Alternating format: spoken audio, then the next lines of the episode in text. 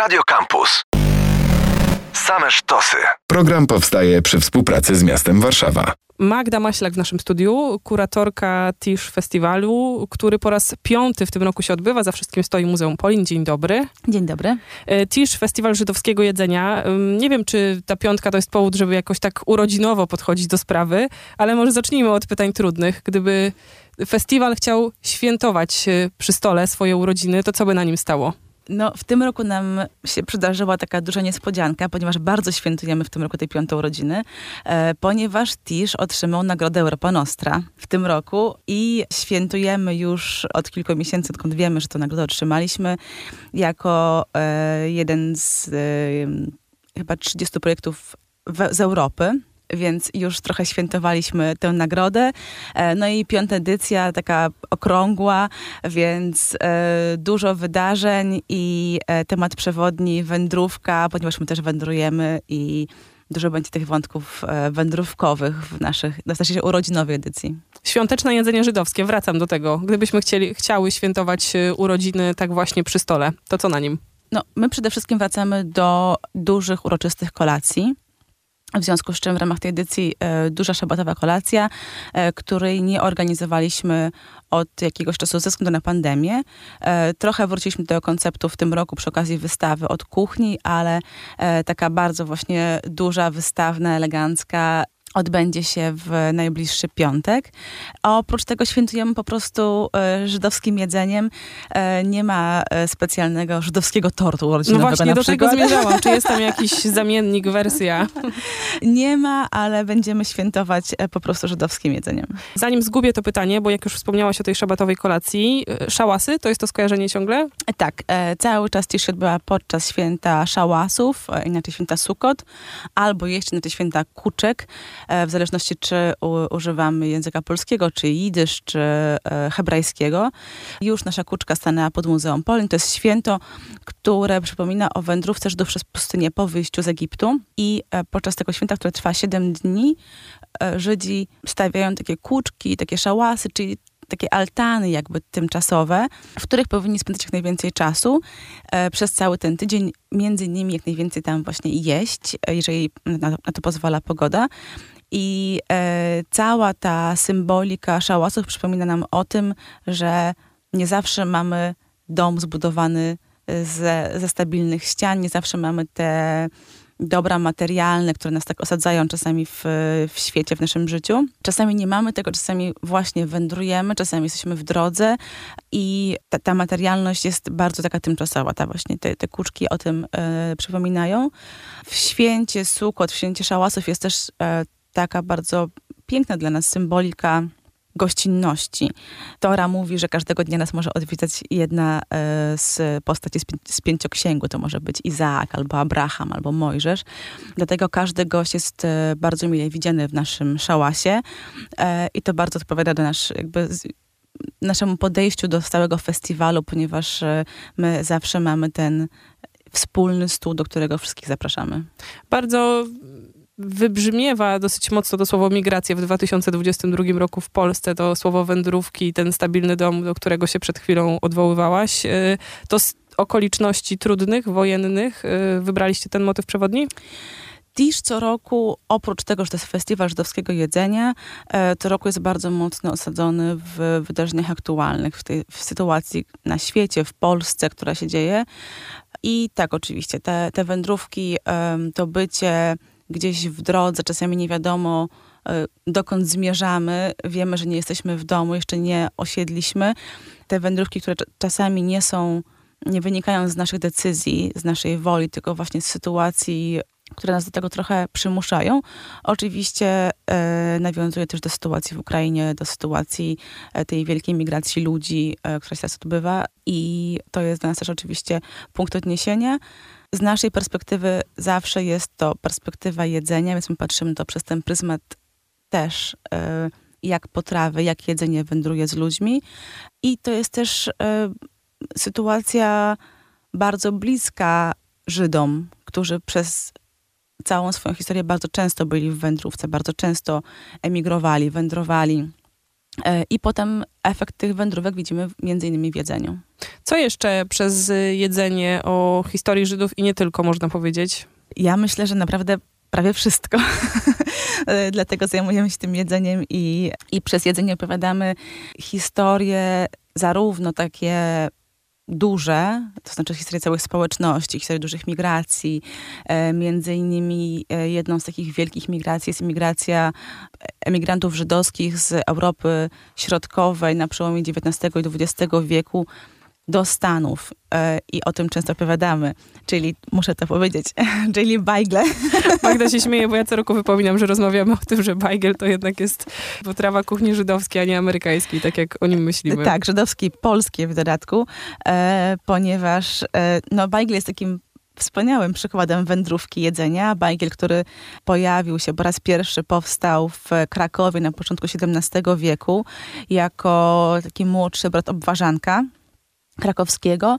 E, potem z Polski zniknął, wyemigrował z Żydami między innymi do Stanów. Tam e, zrobił ogromną karierę, ponieważ tam został przekrojony i tam powstała kanapka e, na bazie bajgla.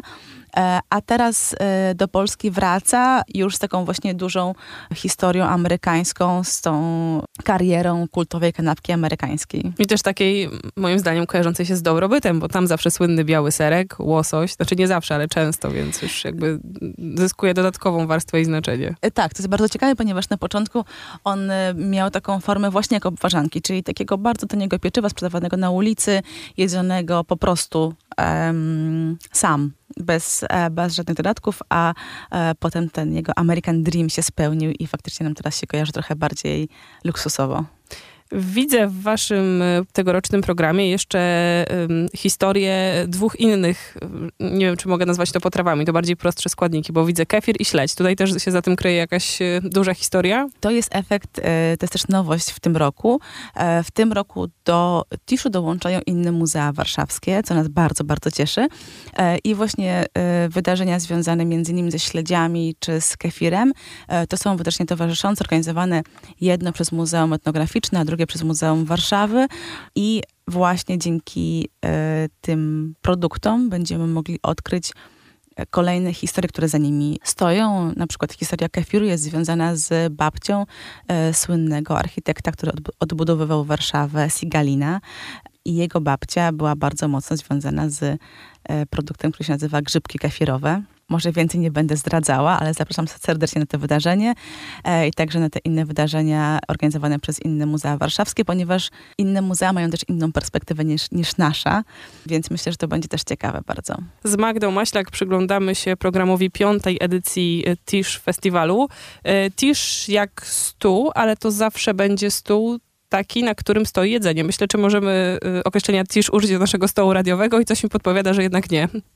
No trochę nam tutaj brakuje e, jedzenia właśnie. Wodę mamy, ale to za mało. mamy tak bardzo, bardzo skromny stół.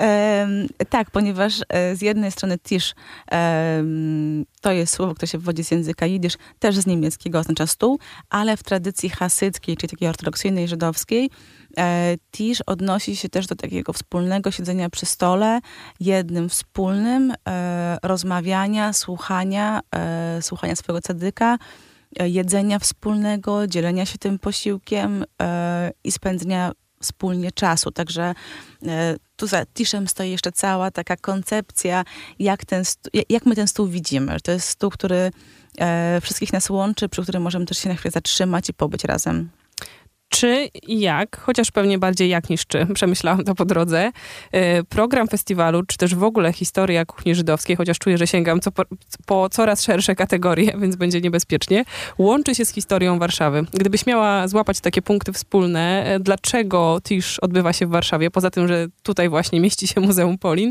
ale gdzie są te styczności między kuchnią a historią Warszawy, a miejscami w Warszawie, a ludźmi z Warszawy? E, tych punktów jest, stycznych jest bardzo dużo, chociaż Warszawa jest takim dosyć specyficznym miastem, gdzie teraz e, dosyć trudno jest znaleźć te, te ślady i te punkty styczne, ponieważ e, praktycznie cała została zniszczona, odbudowana po wojnie. Zmienił się często układ ulic, także nawet szukając dawnych nowolipek, trochę zbłądzimy. Natomiast te punkty styczne jak najbardziej są. Warszawa przed wojną była jednym z największych skupisk ludności żydowskiej na świecie tak naprawdę, w diasporze, w tym, rozproszeniu żydowskim. E, co trzecia osoba w Warszawie e, miała korzenie żydowskie. E, także tutaj naprawdę nasze miasto było, jest bardzo, było i jest bardzo mocno związane z historią żydowską i co za tym idzie też z żydowskim jedzeniem.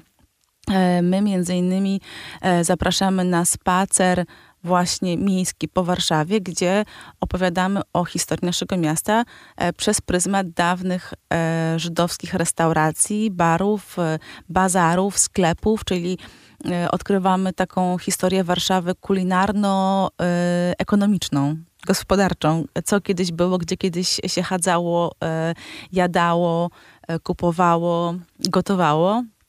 E, także jak najbardziej i też e, to e, te ślady e, można znaleźć e, w barach mlecznych. Nie tylko zresztą warszawskich, ale ogólnie w barach mlecznych polskich.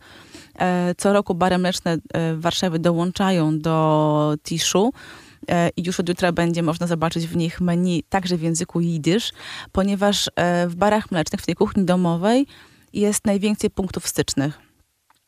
Czego tam szukać w menu właśnie? I e, w menu barów mlecznych znajdziemy mm, holiszki, latkesy, blincesy, czyli mm, gołąbki, naleśniki z serem, placki ziemniaczane. To są wszystko potrawy bardzo e, takie powszechne w kuchni polskiej, właśnie kojarzące się z kuchnią domową e, i wręcz kultowe dla kuchni żydowskiej aszkenazyjskiej, czyli z tego e, regionu Europy bardzo mocno kojarzone z kuchnią żydowską poza Polską. E, do tego stopnia, że często e, turyści, którzy przyjeżdżają na przykład ze Stanów, e, pytają, dlaczego my w Polsce jemy żydowskie jedzenie ponieważ tam to jest tak mocno związane z kuchnią żydowską, e, do tego stopnia, że też te potrawy są związane z konkretnymi świętami, przykład placki ziemniaczane. E, można jeść na co dzień, ale głównie się je smaży na Hanukę, czyli w grudniu. Co jeszcze z programu Twoim zdaniem warto opowiedzenia? Y, myślę, że odpowiesz zaraz wszystko, ale program duży, więc y, powiedziałyśmy o kolacji, o barach mlecznych, y, o spacerze.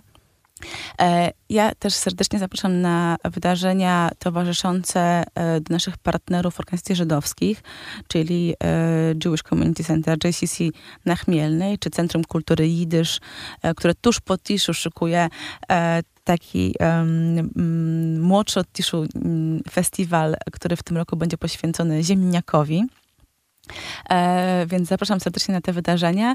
E, zapraszam też na wszystkie spacery, zapraszam też na spotkania online, e, ponieważ postanowiliśmy, mimo tego, że e, teoretycznie skończyła się pandemia, praktycznie e, wcale się nie skończyła i COVID nas cały czas dopada bardzo dosłownie, ponieważ musieliśmy jedno z wydarzeń już odwołać ze względu właśnie na COVID.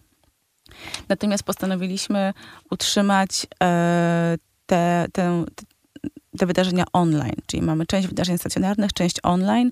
Także też zapraszam serdecznie, jeżeli ktoś nie może przyjść na wydarzenia na miejscu, nie może przyjechać do Warszawy, to będzie też część wydarzeń online, spotkań, dyskusji, w których można uczestniczyć z każdego miejsca. A gdyby się okazało, że ktoś w ogóle między 12 a 16 października nie ma już e, ani sekundy wolnej, żeby zająć się kuchnią żydowską, to myślisz, że wystawa od kuchni będzie dobrym substytutem, bo cały czas jeszcze w Polinie trwa? Oczywiście. E, do 12 grudnia wystawa od kuchni, żydowska kultura kulinarna, gdzie można poznać wszystkie tajniki i i historię całą kuchni żydowskiej, nie tylko polskiej, bo my tam opowiadamy o całej e, kulturze żydowskiej, kulinarnej, e, też sefardyjskiej, też izraelskiej. E, e, a także, jeżeli ktoś w ogóle nawet nie może wyjść z domu, to też zapraszam na stronę whatscooking.art. E, to jest wersja online tej wystawy, także można też większość tych informacji przeczytać sobie w wersji właśnie elektronicznej i też zapoznać się z przepisami. Mamy tam ponad 40 przepisów na kuchnię, na potrawy kuchni żydowskiej z różnych części świata. I w ogóle e, Tisz kipi też różnymi językami, bo jak powiedziałaś anglojęzyczny adres, to przypomniałam sobie, że przecież oprowadzenia po włosku, po angielsku, to menu w barach mlecznych, które gości nagle po hebrajsku, więc jest to jeszcze jakiś taki rodzaj lingwistycznej ciekawości i przyjemności. E, Tak, my w Warszawie mamy bardzo dużo osób, które przybywają, mieszkają tutaj. E, często nie są polskojęzyczne. Chciałam powiedzieć jeszcze, ale wiemy, jak to jest językiem polskim. To nie jest prosty język, żeby go szybko się nauczyć. E, więc coraz częściej mamy ofertę, mamy wydarzenia też w innych językach. E, Na początku to był oczywiście angielski, e, oczywiście ukraiński. Mam bardzo dużo wydarzeń w języku ukraińskim. W ramach Tiszu oprowadzenie w języku włoskim, oprowadzenie w języku hebrajskim, znów angielskim, białoruskim. E, także tutaj e, myślę, że nawet osoby, które nie są polskojęzyczne, mogą coś dla siebie znaleźć i oczywiście też jak co roku e, w- część wydarzeń ma tłumaczenie na polski język migowy. To mi się jakoś połączyło z takim skojarzeniem, że przy stole zmieszczą się wszyscy. Naszym na pewno. Tak, y, Tisz, Festiwal Żydowskiego Jedzenia od jutra 12 października do 16. Magda Maślak w naszym studiu, kuratorka festiwalu, o tegorocznej edycji opowiadała. Dziękujemy. Dziękuję i zapraszam. Program powstaje przy współpracy z miastem Warszawa. Campus 97 i 1 FM.